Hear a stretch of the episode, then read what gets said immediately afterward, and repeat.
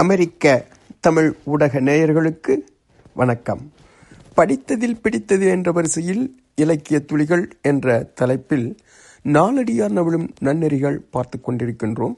அந்த வரிசையில் இன்று நாம் பார்க்க இருப்பது பொருட்பாலில் அரசு இயலில் இருக்கும் தாளாண்மை அதிகாரத்தில் உள்ள தெரிந்தெடுக்கப்பட்ட சில வெண்பாக்களும் அவற்றின் விளக்கங்களும். தாளாண்மை என்பது விடாமுயற்சியை குறிக்கும்.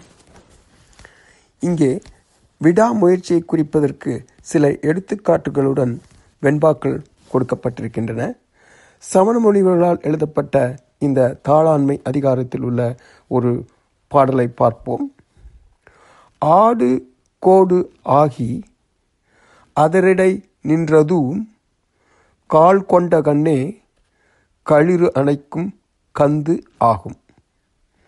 வாழ்தலும் அன்னதகைத்தை. ஒருவன் தான் தாழ்வு இன்றி தன்னை செயல் இதனுடைய பொருளை பார்த்துவிட்டு இந்த பாடலுக்கு மீண்டும் வருவோம். அசைந்து கொண்டு ஆடு கோடு என்றால் அசைந்து கொண்டு இருக்கின்ற ஒரு சிறிய செடியும் அதரிடை வழியில் நிற்கும் சிறிய செடியும் நின்றதும் நின்று கொண்டிருக்கும் செடி ஆடிக்கொண்டும் இருக்கும் வழியில் இருக்கும் சிறு செடி கூட கொஞ்சம் கொஞ்சமாக வளர்ந்து வைரம் போல் பெரிய மரமாக ஆன பிறகு அந்த மரத்தின் அடியில் ஆண் யானையை கட்டும் அளவுக்கு ஒரு பெரிய வலிமை உடையதாக அமையும். களிறு அணைக்கும் கந்து என்றால் கட்டுத்தரை ஆகும்.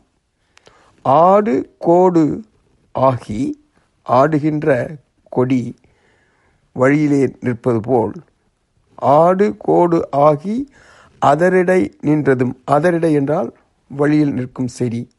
நின்றதும் கால் கொண்ட கண்ணே வைரம் போல் பெரிய மரமான பிறகு சக்தி உடைய பிறகு களிறு அணைக்கும் கந்து ஆகும். அதை போல வாழ்தலும் அன்ன தகைத்தே. ஒருவருடைய வாழ்க்கையும் அப்படிப்பட்டதே. எப்படிப்பட்டது என்றால் ஒருவன் தான் தன் வாழ்வு இன்றி தன்னை செய்யன். தன்னுடைய வாழ்க்கையில் ஒரு முயற்சி தன்னுடைய வாழ்க்கையில் விடாமுயற்சி கொண்ட ஒருவனுடைய வாழ்வும் எப்படி ஒரு வழியில் இருக்கும் சிறு செறி அசைந்து கொண்டிருக்கின்ற கொம்பு ஒரு பெரிய மரமான பிறகு யானையை கட்டுவதற்கு பயன்படுகின்றதோ அதுபோல் வலிமையுடையவருடைய சிறு முயற்சிகளும் பெரும் முயற்சியாக மாறி தன்னுடைய வாழ்க்கையில் மேம்படுத்தும் என்பதாம். மீண்டும் இந்த விளக்கத்துடன் பாடலை பார்ப்போம். ஆடு கோடு ஆகி அதரிடை நின்றதும் கால் கொண்ட கண்ணே களிறு அணைக்கும் கந்து ஆகும். வாழ்தலும் அன்ன தகைத்தே ஒருவன் தான் தாழ்வு இன்றி தன்னை செயின் இந்த வரிசையில் அடுத்து இன்னொரு பாடல் மிகவும் எளிமையான ஊமையுடன் கூறப்பட்டது. பசித்தாலும் புலி புல்லை தின்னாது என்பது உண்மை. ஆனால் பசிக்கும் பொழுது சிறு தேரையையும் புலி உண்ணும் என்பதும் உண்மை. புலிக்கு தேரை எம்மாத்திரம்? தனக்கு வேண்டிய இறை போதிய இறை கிடைக்காத காலத்தில் புலி தேரையை பிடித்து உண்ணும். அதனால் அதனுடைய அறிவுக்கு பட்டது அவ்வளவுதான் என்று எண்ண முடியாது. அது நல்ல இறை கிடைக்கும் பொழுது அதை ஓடி வென்று பற்றி உண்ணும். அதைப்போல் சிறு தொழில் ஒருவரிடம் இருக்கும் பொழுது அந்த தொழிலை சிறிதாக எண்ணி விட்டுவிடக்கூடாது ஏனென்றால் தொடர்ந்த முயற்சியினால் தாளாண்மையின் காரணமாக அந்த சிறு தொழிலும் தன்னை மேம்படுத்தும் பெரிய தொழிலாக அங்கே ஆகும் என்பதாம். இதோ இந்த கருத்தை உடைய பாடல். உருபுலி ஊன் இசையின்றி ஒரு நாள் சிறுதேரை பற்றியும் தின்னும். அறிவினால் கால் தொழில் என்று கருதற்க. கையினால் மேல் தொழிலும் ஆங்கே மிகும். உருபுலி ஊன் இசை இன்றி உருபுலி என்றால் வலிமை மிக்க புலி ஊன் இசை இன்றி சரியான இறைச்சி பெரிய இறைச்சி வேண்டிய அளவுக்கு இறைச்சி கிடைக்காத நாள் ஒரு நாள் சிறு தேரை பற்றி உண்ணும். சிறு தேரையாகிய தவளையை பற்றி தின்னும்.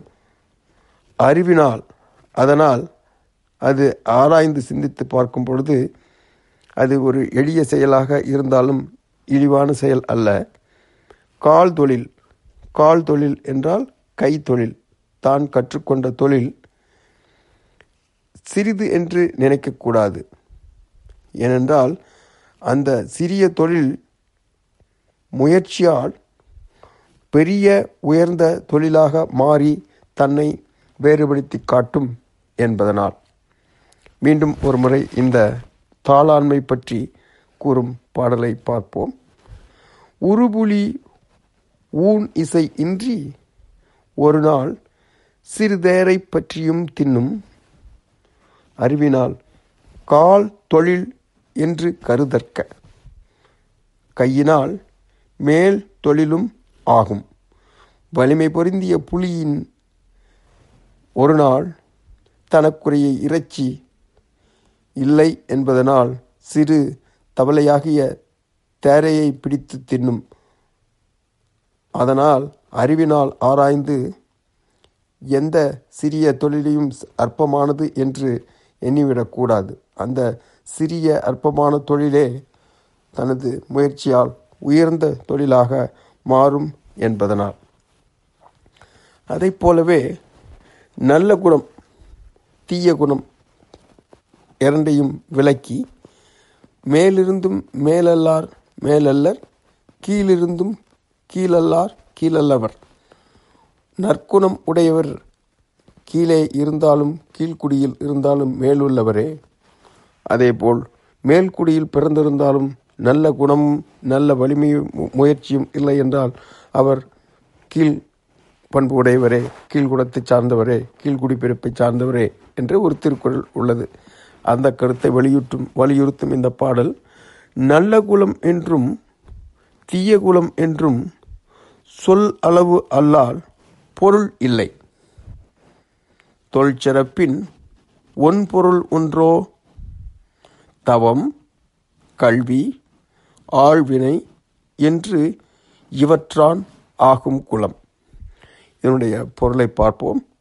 நல்ல குலம் என்றும் தீய குலம் என்றும் கூறுவதெல்லாம் வெறும் சொல் அளவே ஆகும். அப்படி கூறுவது ஒரு பொருளும் இல்லை. பழமையான சிறப்புமிக்க பொருளும் தவமும் கல்வியும் முயற்சியும் ஆகிய இந்த நான்கினால் வருவதே நல்ல குணம் நல்ல குலம் என்பதாம். இந்த கருத்துடன் இந்த பாடலை மீண்டும் பார்ப்போம். நல்ல குலம் என்றும் தீய குலம் என்றும் சொல் அளவு அல்லால் பொருள் இல்லை. நல்ல குணம் தீய குணம் குலம் என்று சொல்வதெல்லாம் ஒரு பெயர் அளவே அன்றி வேறு எந்த பொருளும் இல்லை. தோல் சிறப்பின் பெருமை வாய்ந்த பழமை வாய்ந்த சிறப்பின். ஒன் பொருள் ஒளி பொருந்திய பொருள் ஒன்றோ ஒன்று உண்டு என்றால் நல்ல குணம் என்றால் எவை?